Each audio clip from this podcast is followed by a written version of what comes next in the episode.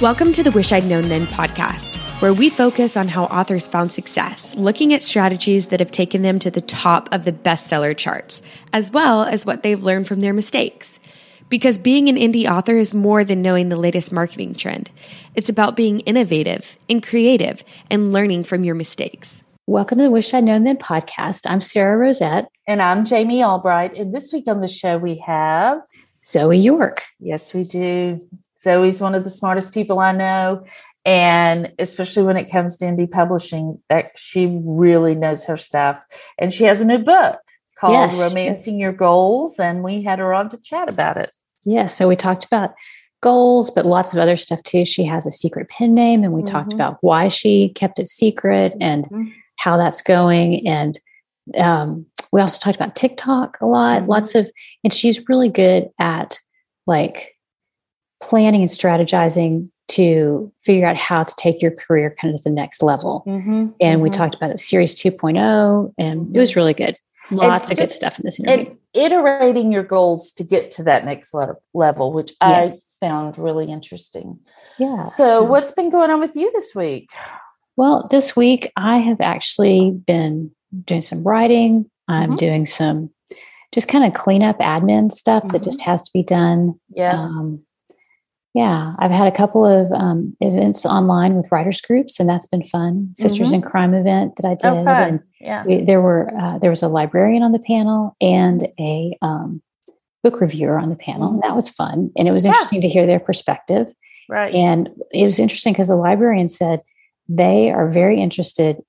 He said most librarians are very interested in programs, and if you're willing to come in and do an event most of the mm-hmm. time he said librarians are going to be very interested in that and wow. maybe that might be a better way to approach libraries than hey will you buy my book like right. you, you offer to host a program and not necessarily about writing but maybe mm-hmm.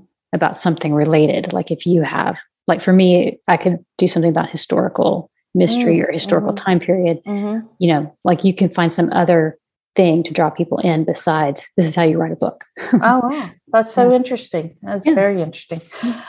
Well, um what about you? What have you been doing? Well, um people can't see, but I have a brace on my thumb. Um when I was in Italy I fell because, you know, I'm old. uh oh, it was so embarrassing.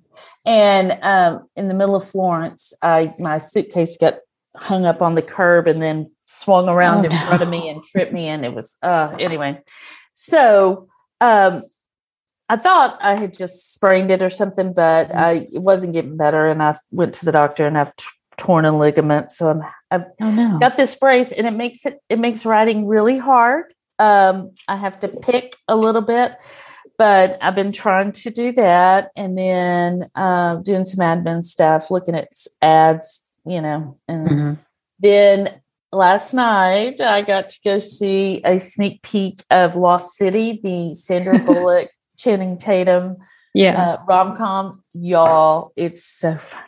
It's funny. It's silly, but it's got just the right amount of silliness, and um, it's just well. I just thought it was well done. I mean, as a romance author, she's a romance author yeah. in the in the uh, movie, and I just loved it. And the people in the theater loved it. We all laughed at the right places. And so, yeah. That's always good. Yeah. Yeah. It was really good. So, well, yeah, I saw the preview I- for that and I mm-hmm. thought for just a second when it started, I thought, they're remaking Romancing the Stone mm because do you remember how it starts yeah, out? Yeah. She's the writer and everything. Yeah. And I was like, oh, that I would be up for that. I would be up for a remake of Romancing the Stone. But I'm also up for something new that doesn't that's not derivative from right. like an 80s movie that's been remade. Right. so. I know, and that's the truth. Well, I mean, it it is in the jungle, but that's kind of the that's kind of where it starts and stops as far as okay. similarities. Uh, it, it really is very funny, very cute. Channing Tatum was hilarious. Um, I always think Sandra Bullock's funny, but and then yeah. Brad Pitt is in it. He is equally funny, but he he's kind of in and out of it. It's okay. mostly Channing Tatum and um, okay. Sandra Bullock, and then Daniel Radcliffe is in it too, and he was the villain, and really funny in that too. So Okay. yeah. Well, good. All right. Well, I have my entertainment set for this weekend Yeah. then. yeah, exactly. Well, we should probably get on with Yes. the interview with Zoe because it's super good and you guys are going to love it. yes. All right. So here's Zoe. Okay. Well, we are really excited to welcome back Zoe York to the podcast this week. Hi, Zoe. How are you? Hi, thanks for having me back. Oh, we're so glad you're here. We're just so glad we were just talking. It- Zoe's just one of the smartest people I know. Excuse me. And I'm always happy to hear her talk and explain stuff. And so I'm excited. Yeah. So let me read her bio and we'll get started. Zoe York is a 13 time USA Today bestselling author of contemporary romance, often with military heroes, and always with scorching heat between the pages. Between her two pen names, she also writes erotic romance as Ainsley Booth. She has published more than 50 books since her debut in 2013, What Once Was Perfect. Mm. So, yeah. So we are really excited to talk to you today. Tell us what's happened since you were on the podcast last year because you were Yeah. on in January last year. I mean, January 2021. Oh, It yeah. feels like more than a year, doesn't it? I thought it was time is such a funny thing at the moment. Um, well, since I was on last, I've published another nonfiction book, which I think for now will be my last nonfiction book. Okay. That was a really fun project, but it, you know, there's always a trade off of what you're Mhm. writing, and I, Right, I'm right. excited to get back to writing more fiction. Mhm. Um, I have so I've I published a third nonfiction book. I started a secret pen name. So I Mhm. actually my bio I only named two pen names, but I now have a third pen name, which is actually my fifth pen name, and we can talk about that. I have two that are like dormant, um, and um, and I've written more books. That's, That's what great. I've been doing. I mean, I think like a lot of people, I've just kind of been hunkering down and trying to keep up my you know productivity the best I can. Mhm. That's great. Yeah. That's great. Go ahead, Sara. I was gonna say, well, let's let's talk about the secret pen name and kind of the story behind that. Not revealing the the pen name, but like why you started another pen name and how that's going and how you're Yeah. balancing it all. So this came up um, last spring, so not long after I was on the podcast last. I have been in a real rut with my second pen name with Ainsley. Um, uh, before the pandemic started, I came up with a new series idea that just wasn't.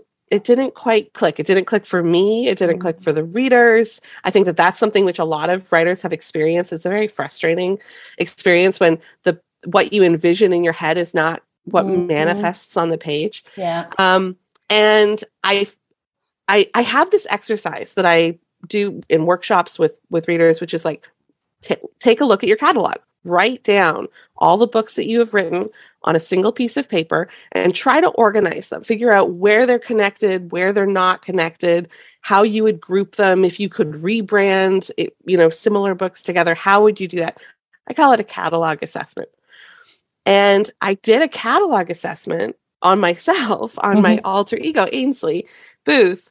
And I realized that I didn't have a single Series 2.0, which is a thing that I talk about, the thing Mhm. that really elevated my career as Zoe York.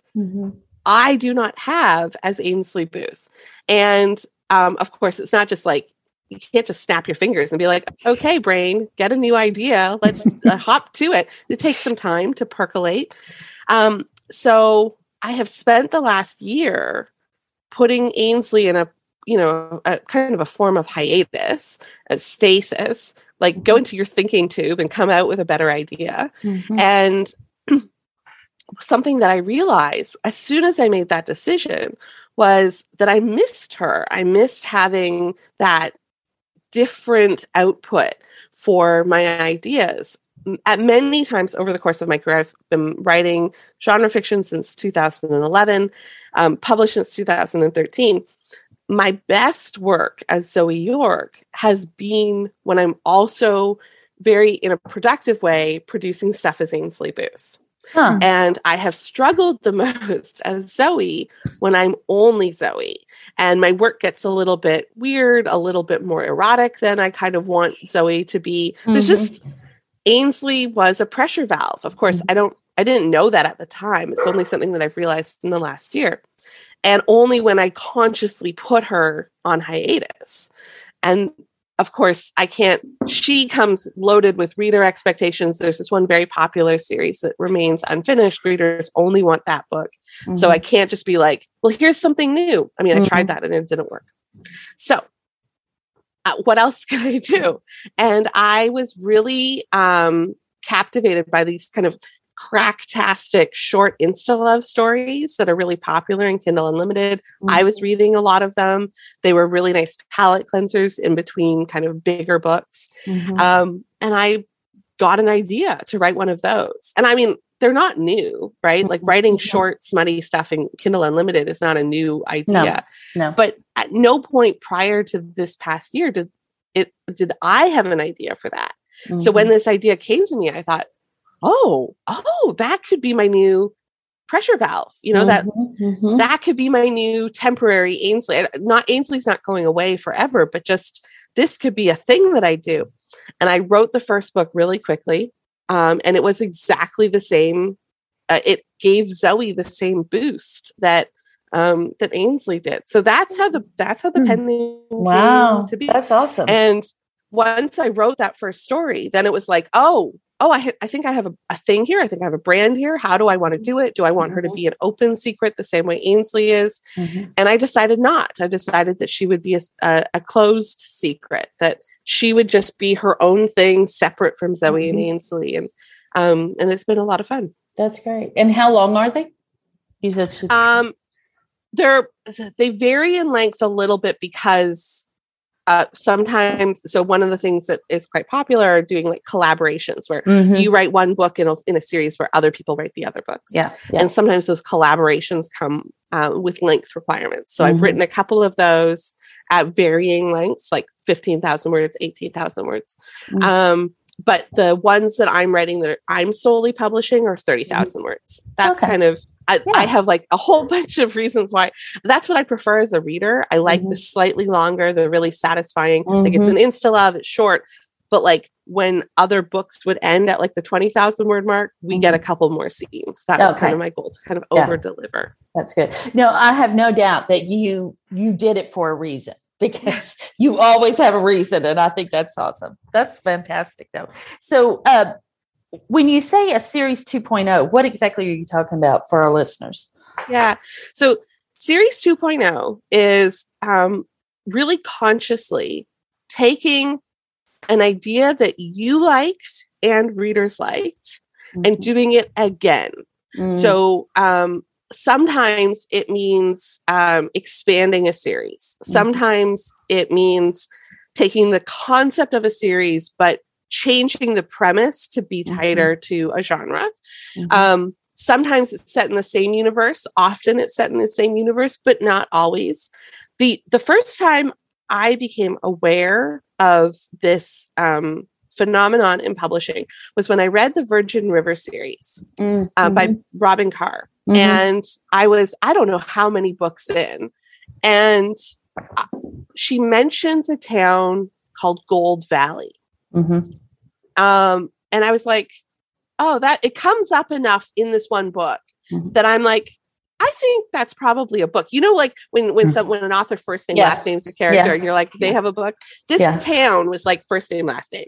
Yeah, like I was like, this town has books. Yeah, and I went and and looked them up. Sure enough, she published a trilogy set mm-hmm. in Gold Valley, which is in mm-hmm. the same Humboldt County area of Northern California mm-hmm. um, with the characters that are mentioned in Virgin River. Like there's a doctor over there. Mm-hmm. Um, and it was only a trilogy.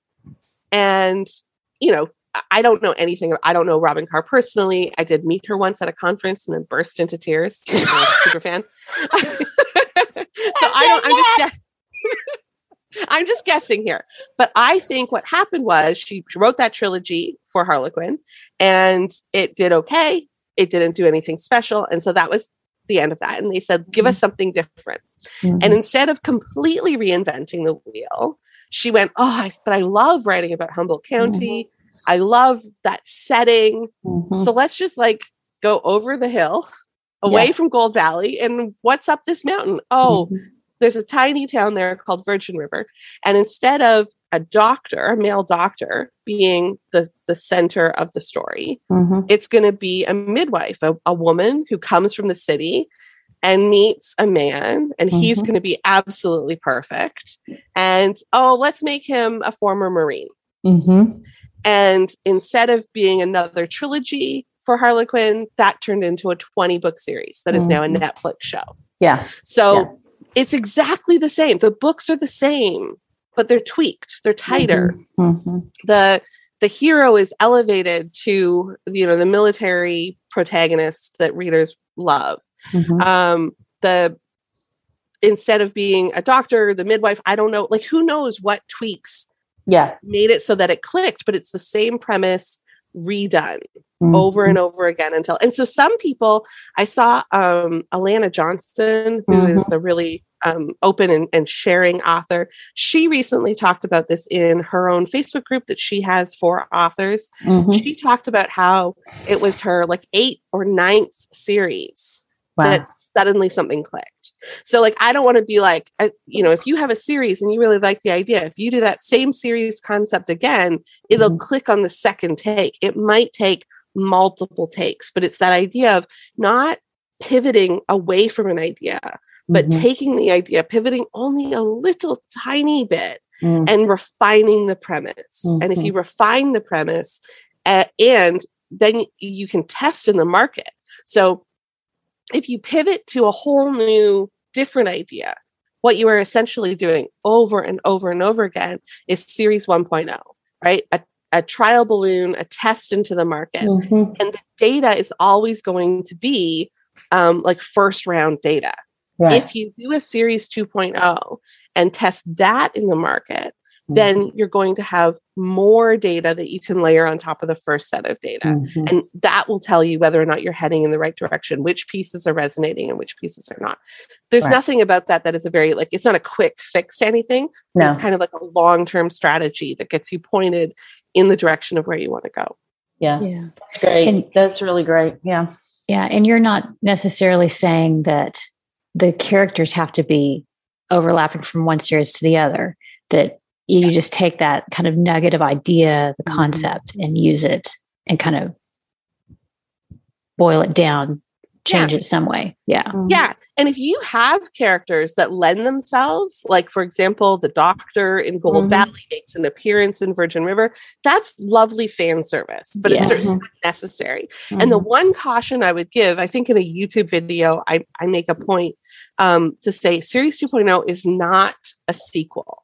You are not taking the same cast and just carrying them forward into more books right. because that makes um, what you are thinking is series 2.0 inaccessible to new readers Mhm. um, the series 2.0 the first book in series 2.0 needs to be a catalog entry point so while carrying some cast forward can be Mhm. lovely fan service and you want that fan service to your existing readers Mhm. goal of series 2.0 is that book one finds you new readers because the idea itself is solid and so you're going to have a new book one you're starting That's- over again just the Yeah. same idea Yeah. Yeah.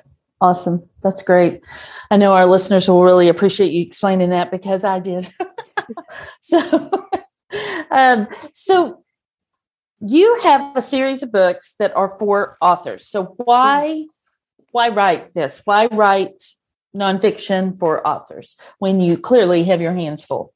Because um, you also have two chil- two children. Is that two correct? children yeah two, Two boys children. two- yeah. yeah, Two boys on a top of that. yeah. teenager and a and a preteen Oh, good gosh. Um, yeah.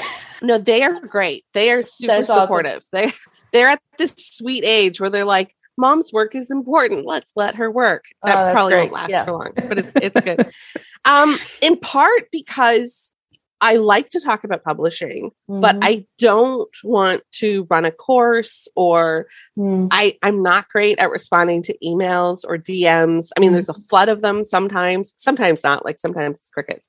Um, but you know, it's always comes in waves. Anytime if I go on a podcast, then people Mm-hmm. Right. will message me afterwards. Mhm. And it's easier to say, here's a book that I wrote rather than answering questions individually. Um, Mm-hmm. Yeah. So the first book, actually, the content came from a course I tried to run once Mhm. and before I realized I mean, hat is off to anyone who runs a course. Yeah. I do Yeah. not have the I don't have the energy for that. I don't have the patience for that. Um, I'm deeply impressed. My relationship to courses going forward is solely as someone who takes them, not someone who Mhm. teaches them. Yeah. Um, and so that that content was actually written back in 2016, and then in 2019, I I pulled it out of the trunk and I put it into Vellum, which is uh, you know book Mhm. formatting software. And I was shocked to realize I had a hundred page book for Oh, just wow. from the course material.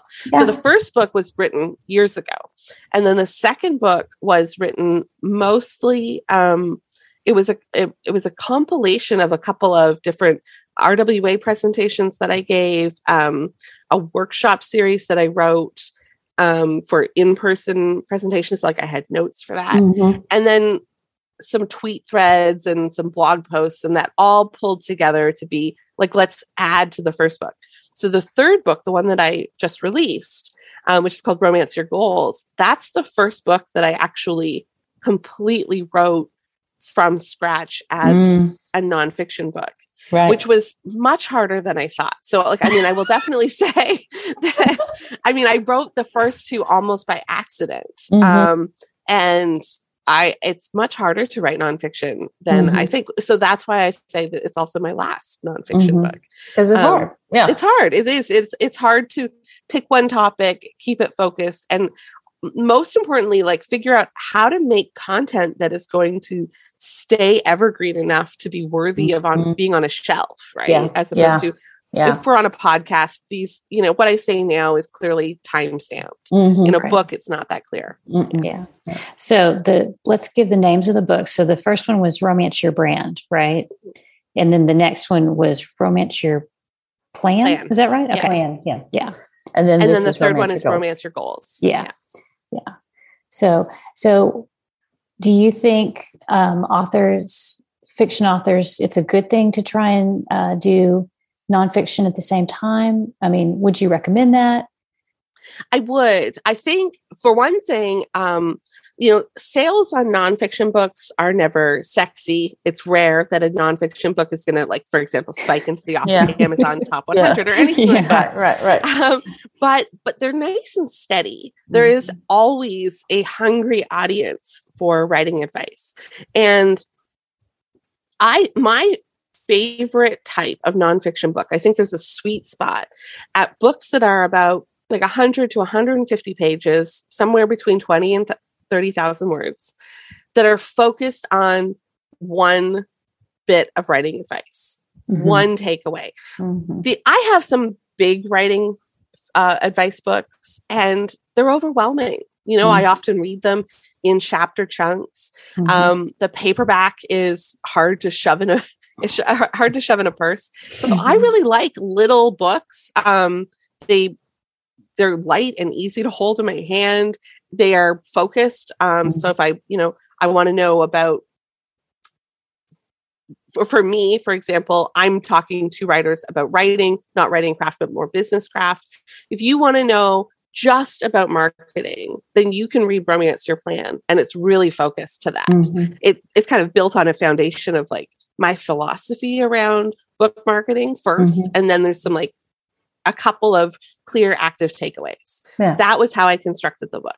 And I think that a lot of people don't realize how short they are actually. I mean, I, I, I just said it, they are really hard to write, but they're, but, the, and they are, but only in that refinement, only in the revision of it. They are, they don't take the same length of time to take um, as a full length novel, for example. Mhm. Um, and they're also something that you can work on slowly. Mhm. And then if there is a you know an opportunity for you to give a workshop at a conference or go on a podcast or Mhm. you're just going to have a lull in between fiction releases Mhm. um it's a big conversation it's a never ending conversation Mhm. it is an evergreen market so anybody who has if you have a workshop that you have previously done that you're like hey wonder if i could turn that into a nonfiction book Mhm. I I think that that is a genius idea. I think more Mm. people should do it. It's a little another uh another leg on your income stool. That's Yeah. another Yeah. way to think about it. Yeah. Yeah. Another stream of income. Yeah. Yeah. Yeah. Mhm. Yeah. I, think for me, it would be so hard to like. narrow down because I just, you know, Yeah. I want everybody to know everything. And then, you know, it's like, oh, you gotta, yeah. But Yeah. then that means you could have a series Well, of nonfiction books. I guess that's true. Yeah. Yeah. Well, what I didn't understand with nonfiction, when I wrote my, I did um, how to outline a cozy mystery, and I thought, oh, this is way too short because in my brain, I wanted, you know, I thought that it had to be like a tome, a reference tome, and it wasn't long enough. I was like, it's not long enough, and so when I pub, I published it as a workbook, and looking back now, it could have been because I, you know, I included white space for people to put you know their their thoughts and ideas but it could have just been a book it didn't have to be a yeah. workbook and so you know that was a mistake i made with nonfiction so it's they don't have to be you know 300 pages They do not. Yeah. One of my one of my favorite writing craft books is a book called um um Writing from the Middle by James Mm. Scott Bell. Mhm. And it's only a hundred pages, I think, oh, wow. In paperback. It's a little book and Mhm. it is so accessible. Mm, And yeah. so many writing books are not accessible. Mhm, There's mhm. too Yeah. much. Where do I get started? It, you know, yeah Yeah. well a lot of them are long and it's like they tell you what they're going to tell you they tell you about what they're going to tell you and you know like Yeah. chapter 15 we finally get to the meat of it you know so i appreciate shorter ones Right. another really good short one is Romancing the Beat by Gwen. Yes. Mm, yes. yes And so useful. You know, you So can, there's, useful. Yes. there's nothing extraneous in that book at all. Mm-mm. It's a wonderful resource. Well, and then on top of like doing what she said, she then gives you an example of a novella that she wrote at the end of that. But I mean, you know, it's like you not only get the practical advice, you get an example. And I just thought that I think that's so great. I also uh build a book by Erica Kelly. It's really tiny, y'all can see. Yeah. it's, it's great because it's like this is what you do at the midpoint. This is the conflict. This is, you know, and it's really useful. So I think that I think you're right. I think little Mhm. books that get right to the point are very, very useful when it Yeah. comes to Yeah. Well, let's talk a little bit more about romance your goals. Let's Yes. get more specific. So, when you were on the podcast last time, we did talk about goal setting. But um, so tell us, we want to go more in depth this time. So, tell us, you know, about the book and kind of um, why you wrote this book now for authors. Yeah. So I think it was on the podcast last time after I had gave after I gave a, a presentation at RAM about uh, with the same title, Romance Your Mhm. Goals and Goal Setting. Um, and so this book is really an expansion on that. I took the framework of what I um, talked about at RAM.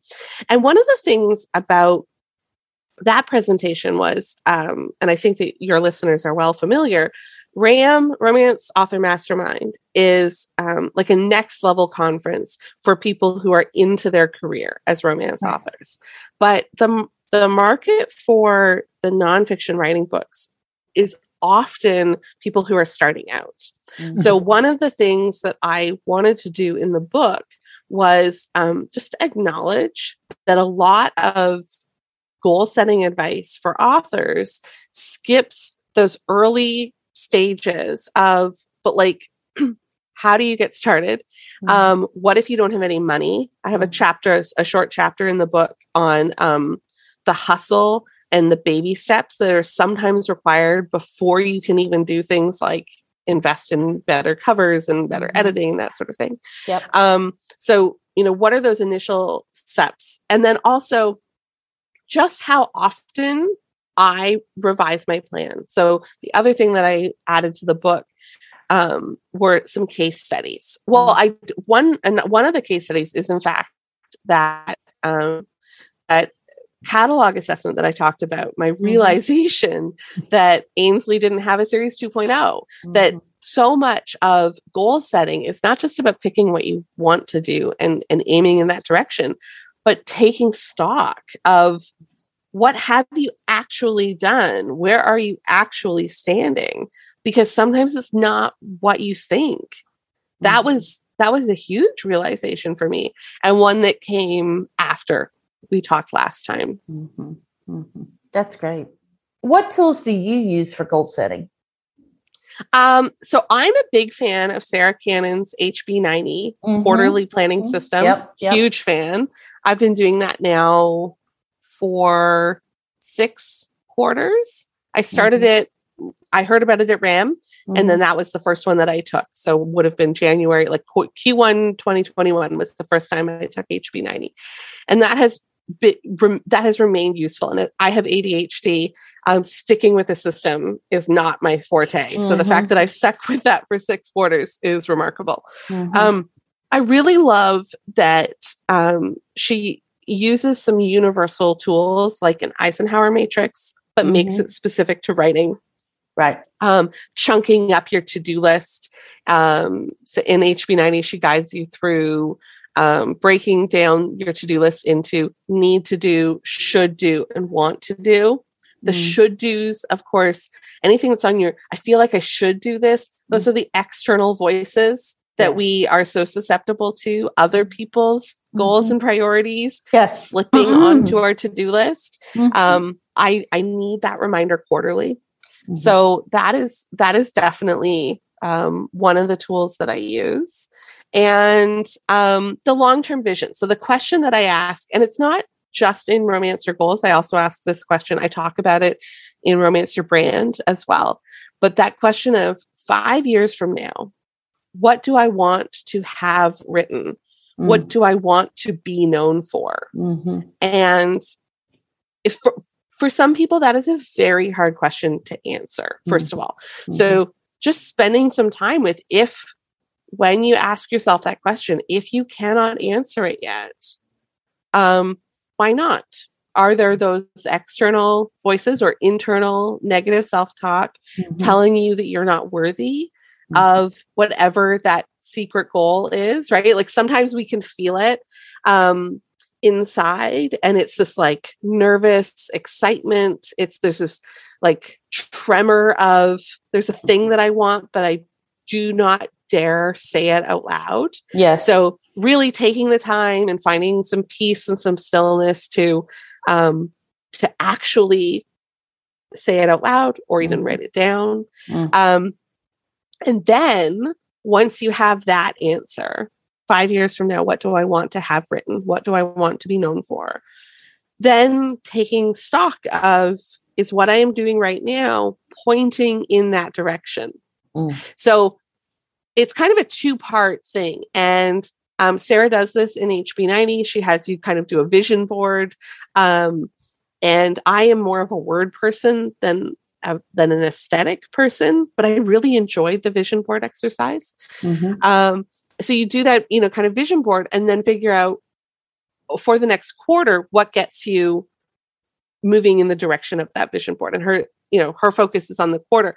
For Mhm. me, and in romance your plan, I talk about it um, as a year. So in, in romance your brand and romance your goals, I talk about that five year question, and then in romance your plan, I talk about how to break that up or, or, or like spend the next year Mhm. working in that direction in a sustainable way.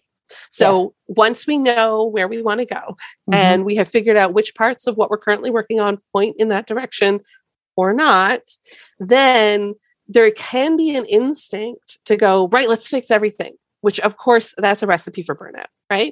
right. So we're not going to we're not going to do it all in the next month, but we could do a lot of that work um, in the next year Mhm. one of the things about goals is that um, if you are and this comes from like corporate speak but Mhm. if you are picking a big big enough and hairy enough goal that it should not be attainable within a year Mhm. if you are constantly picking goals that are attainable within a quarter or a year Mhm. um, then you then you might need to go back to that stillness and figure out you know what is that like what's underneath those because those goals are really like always achievable goals are Mhm. not like the big hairy goal they're Mhm. the, the they're what we grab onto because we can do them but underneath that there is often something that's really scary Mhm. and if we are honest about what that is, then suddenly we might start reaching um, for like much bigger and better things than what we're currently achieving which Mhm. sounds a little that when i say that it sounds a little woo woo but I, I really do think that we are we often hamper ourselves by telling ourselves that we should be happy enough with what we have or Right. that what we are achieving is good enough Mhm. and it certainly maybe like there are there are times in our lives where um, stability is more important than growth but Mhm. if we are constantly settling for nothing but stability then we never see growth Right. and when we're talking about business um, businesses do need to see growth from time Mhm. to time in order to Mhm. really flourish Right, right. There's that fine line though too between Mhm. between stability and growth, like you know, being grateful and and happy with where you're at, but then also, and and it's easy to slip from one side to the other, where you're, you know, neurotic because you're trying to grow so much, and then yes or you're or you're you know depressed because you're just where you're at. I Yeah. mean, you know, it's kind of Yeah. this weird line. Yeah. Yeah, I do think that the long term goals um, need to be balanced with, yeah, like short term gratefulness Yes. and Yes. appreciation for what you've achieved. Absolutely. Right. Yeah. That's great. Well, say you're you've got your long term plan and you've made a a plan. A, you got your long term goal and you made a plan to get to this certain thing, but then maybe you talked about changing your goal. You said you change your goals a lot. So, how do you know when it's time to maybe readjust or change? How do do you have any signs or anything? yeah. Um, so I think that for me, it is um, it's a gut feel thing. Um, anytime there's a major shift external to yourself, hey, big Mhm. world event, global Yeah. pandemic, that shifted a lot of people's goals in a Mhm. significant way. Mm-hmm. My goals used to be travel oriented. That Mhm. had to stop. yeah. Um, you know, other people, um, it, it, it's more about like milestones. You know, goals Mhm. are, for example, people who have young kids at home, right? Right now, stability might be more important for you than growth. But Yeah. when your kids leave home and they go to college, and you suddenly have so much more time on your hands, at that point, that's an obvious moment to, to you know take stock and and reconsider your goals and start to prioritize your business again. Um, it's you know perfectly reasonable um, for, to only be able to be a writer part time. There's like, I mean, there are lots of people who are part time writers for their entire lives. There's nothing wrong with that. But the but the moment when we shift from shift how much time we have for this career um, is often it, uh, that's the moment to to take stock again and Mhm. and re- reassess your goals. Sometimes um, it can also be about a shift in the market. Mhm. So um, we talked a little bit about my alter ego. The last time, I don't know, 2016 or 2017, when I saw people writing um, short Insta Love books uh, taking off, just didn't trigger any excitement in me. Like I enjoyed reading them, Mhm. um, but like they didn't spark any ideas for my own. And then the market shifted.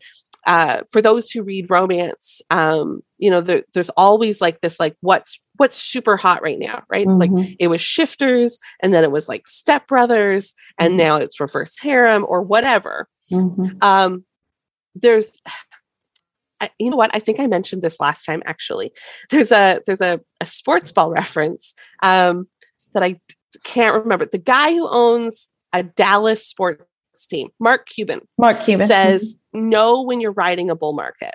That Mhm. one of his top three pieces of business business advice is know when you're riding a bull market. And um, sometimes we will see a market shift swing into view that aligns with a, a goal that we didn't know that we had, right? So a market like let's say you're you're writing small town romance and suddenly shifters become so popular and you're like I have two shifter books in the trunk and you get Mhm. really excited about that, right? right. So market shifts can definitely be a moment when you're like, hang on a second, we're going to reassess all of our goals. We're going to like, how can I fit this in? Anytime you Mhm. have that like swell of excitement, but, but it's important to differentiate between um, grabbing the bull by the horns, so to speak, and riding a bull market, um, and and making the mistake of thinking, oh, this bull market could be a part of a five year plan because they mm-hmm. never last five years, mm-hmm. right? So right. it's important that um, that we don't lose sight of the five year plan that we had before this excitement happened mm-hmm. and making sure that like absolutely you know be nimble and and and shift on the spot but but don't get carried away either right right right that's great that's that's really great because yeah i mean there are things that have changed just in the last year uh, well mm-hmm. year and a half with tiktok you know yeah it's it's really changed readers habits in a lot of mm-hmm. way and i'm not part of that group in, that is getting all the attention because right. While my books have sex on the page they're not those super super steamy books and they're not dark which they really love on tiktok they do although i think also that tiktok is a great example of um, a market force that is constantly shifting. Like, yes. absolutely every single week, mm-hmm. what somebody says to be true about TikTok, I'm it like, changes. I mean, that's true yeah. right now, but it might. It might change. One yeah. of the, and this is a bit of an aside, one of the wildest things that I have observed about TikTok um, is how it feels like 2013 all over again in a good yeah. way, in a very yeah. good way. But you remember back um, in 2013 on Facebook, there would be these groups. Uh, one was called What to Read After 50 Shades of Grey, and it had like 50,000 members. And if you posted in that group about your romance book it, with the right hook, mm-hmm. whew, it soared up the charts, right? TikTok is having the same energy yeah. and it's revealing yeah. a bunch of interesting things, I right. think, kind of accidentally. One of yeah. which is um, I really think that Facebook well we already knew this right we knew that facebook um, that the numbers that we would see for example like on video plays right mm-hmm. you could post a facebook video to your page and you could get a couple thousand views on it mm-hmm. and it mm-hmm. would not move the needle at all and there right. was there were all sorts of rumors that facebook's data can't be trusted and who knows and, but it felt so stagnant. Like mm-hmm. i'm putting i'm i'm doing all this social media stuff and it's not working. So then you know we we we all started to say well social media doesn't really sell books. Right. Well tiktok has definitely proved that to not be true. Exactly. But exactly. how it's selling books is not it's not necessarily like the best videos or even the type of book. Mm-hmm. it is about tapping into an underserved market mm-hmm. that didn't there are so many people on TikTok who do not yet read books in digital form. I know. So my alter ego, yeah, my alter ego uh, which like from you know how I talked about it already in this podcast is Kindle Unlimited, Insta Love, short smutty reads, right? Mm-hmm, mm-hmm. For for us, for everybody inside the publishing space, um, that's a digital product, right? Mm-hmm. I have multiple people commenting. I've ordered the book. It'll be here on Friday. Oh, you tease. I can't read it until it arrives on Friday. Oh, oh I can't read. I'm so happy that I found you. I can't wait to start reading this book when the paperback arrives. And I'm like, it's right there on your phone. Like the yeah. second right. Which is it's so okay. easy. yeah, it would be so easy, but they're not there yet, mm-hmm. which is fine. Um, mm-hmm and like i'm not talking about like i'm not selling like a hundred paperbacks a day yeah. but it is a mm-hmm. visible difference mine too so mine too mm-hmm. it's remarkable and it's, it's remarkable like, so we are going to see that market mature in the mm-hmm. same way that the facebook market matured from 2012 through to 2015 mm-hmm. i don't know whether it's going to take the same a duration of time it might be six months instead of three years right but you know at some point in the not too distant future TikTok will drive ebook sales even more than it is now. Like th- right. that's only going to grow as those paperback readers realize that for the price of one paperback, or uh, they could get four ebooks. Right, mm-hmm. like that's you know we're going to yeah. just see that they they are going to be reading more books, and then it's going to and then that market's going to mature. Mm-hmm. And so again, knowing you're riding a bull market, you cannot TikTok cannot be you can't at this moment pivot and put all your eggs in the TikTok basket. No, no. Well, I mean, you can, but it's risky, right? Yeah, you yeah. still need to have that like solid five year plan 5 Mm. years from now, what do you want to have written? Right. Don't let the excitement of TikTok drive you off course from that. Right. right. Yeah. Right. And that's more for myself than yeah, I know. Me too. Thank you for saying that.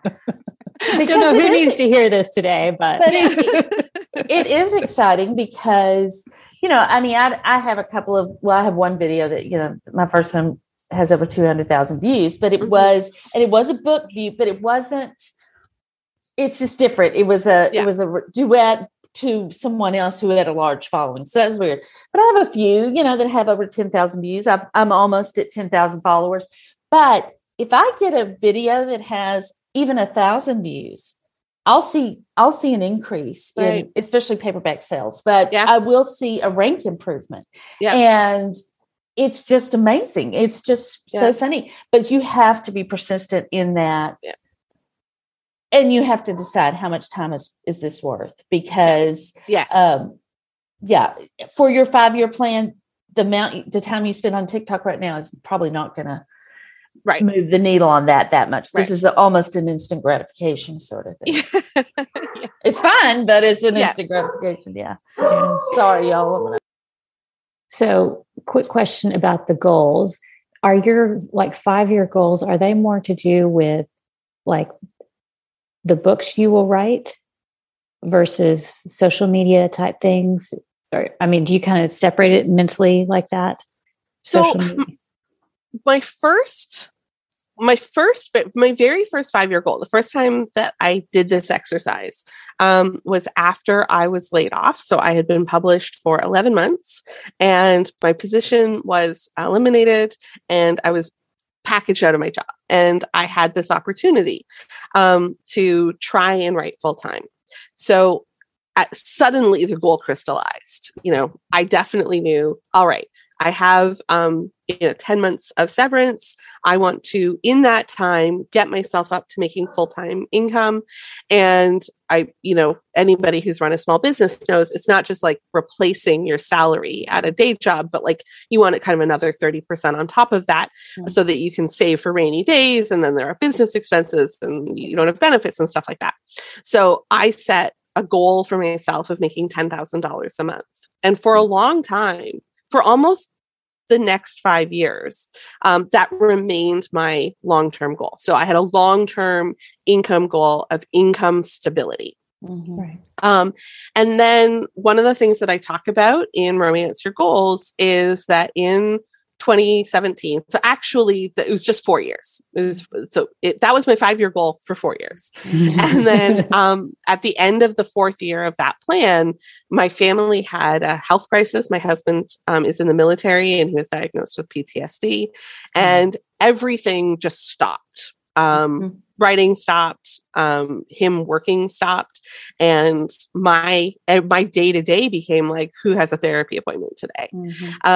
And that like it's very hard to care about income when you're in that situation Sure. um and so at, like since that point that like my my income goal or income has stopped being goal um so there was kind of like an interim period there where it was like okay just make enough to like cover bills Mhm. um like don't eat into savings became a Mhm. goal so like you know how can i start to goose um backlist more Mhm. um maximize backlist was a goal for probably about a year um everything in my business everything every business decision i made between 20 like the basically all of 2018 was am i maximize the, the big question that i asked myself the kind of um, if anyone has ever done like a mission vision statement you can you could have like a kind of a touchstone question that determines is am i on the right track or not? Mhm. and so for 2018 my touchstone question was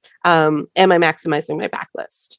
And that got me through without caring about numbers. Because Mhm. if you for me um, if if i set a, an income goal and i consistently don't meet it that's demoralizing right? I don't want goals that are so hard so lofty that i can't meet them um so i have like you know like h- hard to reach goals but then i have like s- like stepping stone goals and i want to be able to meet those stepping stone goals Right. so now my long term so so I went from focusing on long term goals to focusing on the more of those stepping stone goals Mhm. of like, am I maximizing my backlist? That is within my control. right. Um, um, and then um, in 2020, it, I shifted again to a longer term goal. So now my longer term goal is um, about more estate planning. Mhm. Um, uh, my income stabilized at a, at a, a place I'm comfortable with. And so now it's more about, okay, like when I retire, I want to have a second property. I want my house and my that second property to be paid off. Um, I joke in the book; it's a bit of hyperbole, but my new goal is I want a private island, and which is like, and that comes from Ram, right? That comes from being honest in a safe space where I can talk about income freely. Mhm. Of um, previously, my goals were about like being securely in that middle class income range Mhm. or upper middle class income, depending on where you live.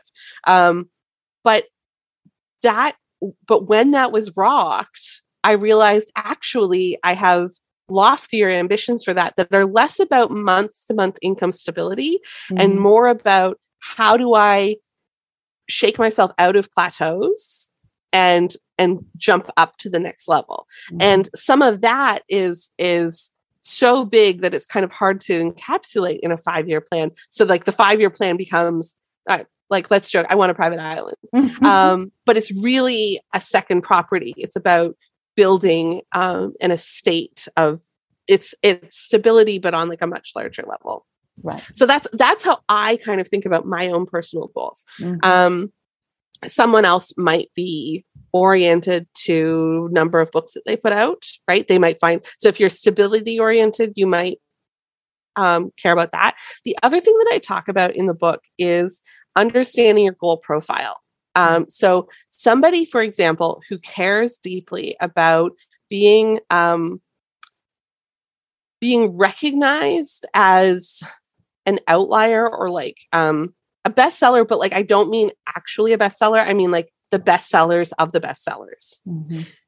There is no point in in me kind of detailing my stability income oriented goals for them and being like, "Hey, want to try this on?" because it will not have any value to them because Mhm. all they like they, they you know somebody who wants to be an outlier will keep working on like a day job for a very long time while they quietly work on finding the right agent to pitch the right book to the right editor at the right time and after Mhm. 20 years have a book that lives on the new york times list for 10 months Yeah. right Right. that is a completely different goal profile to what i want so Mhm. it's like goals are not universal they Mhm. are really unique to kind of where you see yourself and what you want to have written right. Yeah. Yeah, I think You know- that's helpful to see kind of the, to give examples. That's really helpful to say it could be this, could be this, Mhm. like that. And in a way, you almost have to put blinders on to set Mhm. your goals because you can let, which I have before, other people's success. I mean, it can motivate you, but you should not chase it because you're different and your life is different than their life. Your, you know, your experiences and and where you're at in your life. Um, Mhm. and I think I've made that mistake before, where you know i have I've- too yeah i've set Yeah. my goals based on what everyone else was doing instead of what really i want and Yeah. uh, so yeah and often um, we don't know when when most of our connections are through the internet we Yeah. do not ever know No? just how many different factors there Mhm. are um, we can look at somebody and think well they write the same thing that i write they Mhm. release the same number of books a year that i write we seem to have similar readerships so i should do what they're doing Mhm. but at our core we could want very different things out of this career Right. um, they might be doing that as a stepping stone to get somewhere else whereas Right. this could be my end goal they could have been doing um, they, like for example no one who is writing insta love should compare what they are doing to what my alter ego is doing because Mhm. they don't know that my alter ego is also Zoe York on the back end. Of Mhm. course, my launch is going to look different. Of Right. course, I'm going to have a slick email game because Mhm. I've done it before. you know I, right. so many we don't you don't know what's behind the name right and um that can be frustrating Mhm. But also at some point you might want to benefit from the from the secrecy of a name Yeah, too yeah so just yeah. like always always assume that there are more factors you can't see right it's that Well, and- iceberg thing right Right. And Mhm. one thing just for me is age. You know, I'm 58. I don't, you know, c- comparing myself to someone in their late 30s, early Mhm. 40s is that's not fair because my goals Right. and their goals are two, two different things. So, uh, Yeah. just keeping things like that in mind, I think Yeah. helps. totally i mean every every parent of a young toddler who is like Mm-hmm. Yeah. I can only work two hours a day oh honey like no one's comparing you to anybody no. yeah. That's impressive if you can get two hours Yeah, a day with a exactly. toddler. yes very exactly exactly that's so funny well you're great at out of the box marketing ideas too zoe and you have your facebook group and it's zoe bub. You did not Yep. name that. Someone else named it zoe bub. But can you talk, can you talk about that and maybe some other outside the box ideas that you've had or you've yeah. tried worked tried didn't work kind of thing? Yeah. So the zoe bub is another uh project that i give in romance your goals as a case study.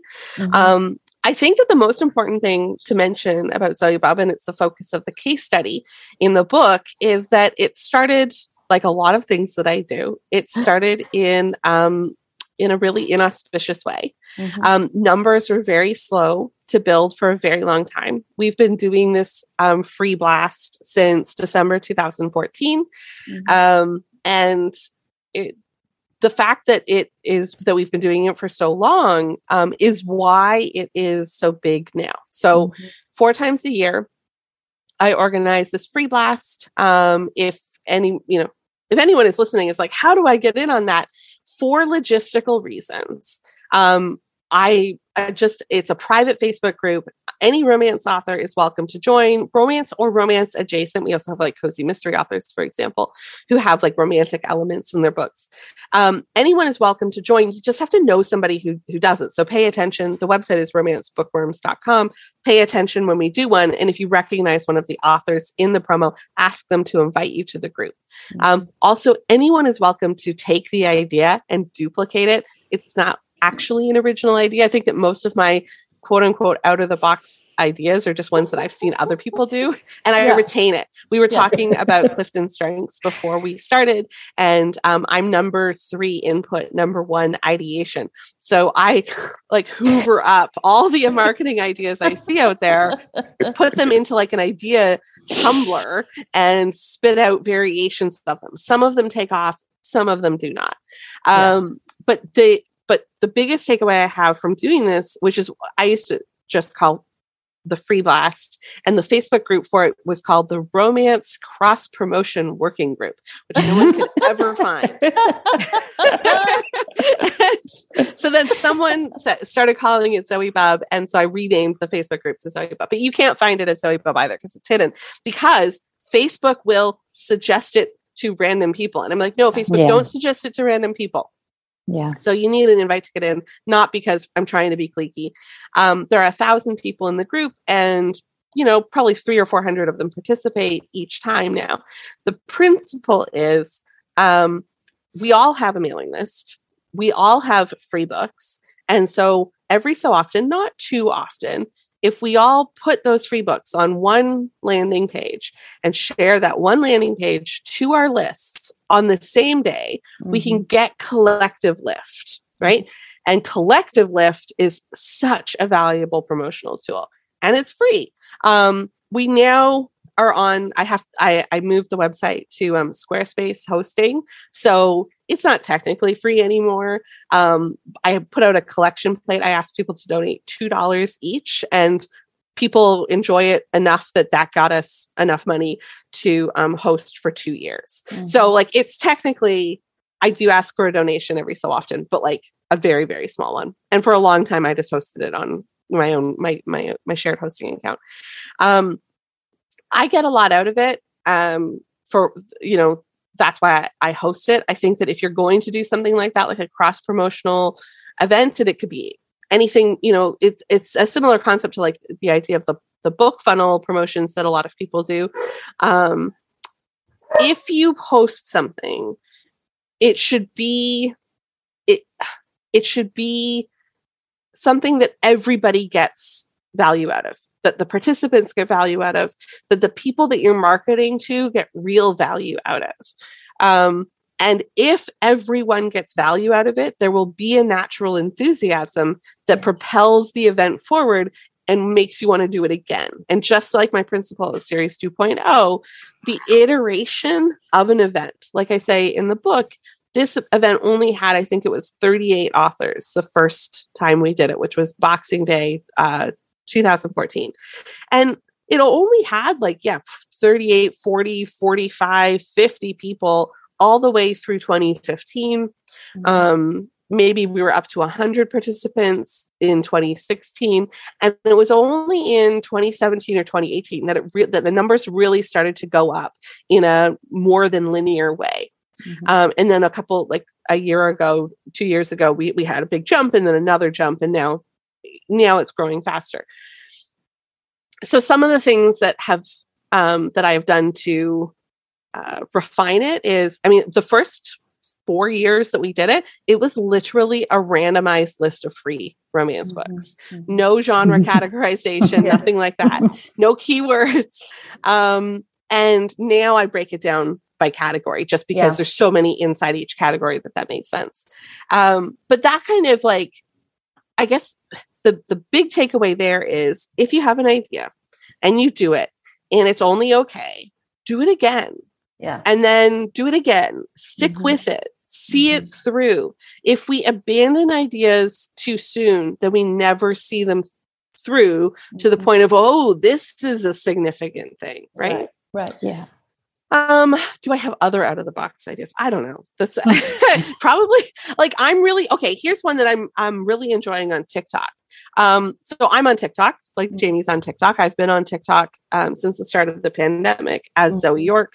Um, I had two videos that kind of did really well. Neither were about books. One was about bra sizes, like how to accurately measure your bra size, and the other was about um, reusing Amazon mailers. So you know those white oh, yeah. Amazon mailers. Yeah, yeah, yeah. You can use nail polish remover to take off the Amazon blue mm-hmm. Amazon printing, and then you've got a white mailer. oh my gosh!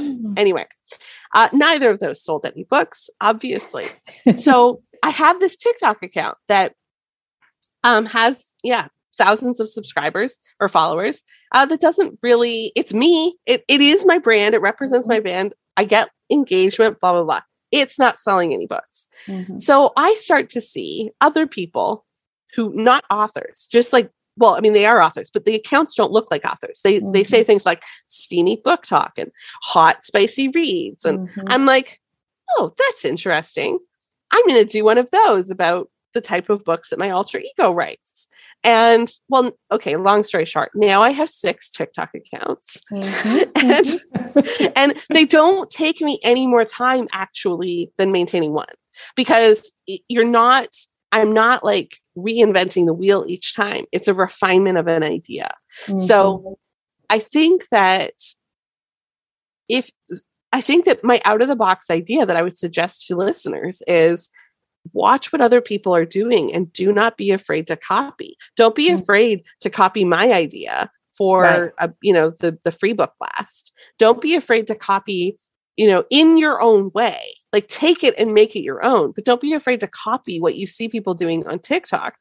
Don't be afraid to um I don't know I don't I don't know. Series construction, you know? Yeah. Like I think mm-hmm. so many people just spend too much time going I must come up with a unique and original idea. I promise you I don't do that. I don't ever do that. Everything that I do is to riff off someone else. Yeah. And the more you riff it, the better it will be. Mm-hmm. So too often we we riff a little bit, try to like just make an exact copy and it mm-hmm. comes across as derivative and flat. We right. don't want to be derivative and flat. We want to mm-hmm. take an idea and really riff on it and improve it and make it our own. And yeah. that's when, and then someone will be like, I saw you doing this thing. It's amazing. It's so unique. No, no, no, No.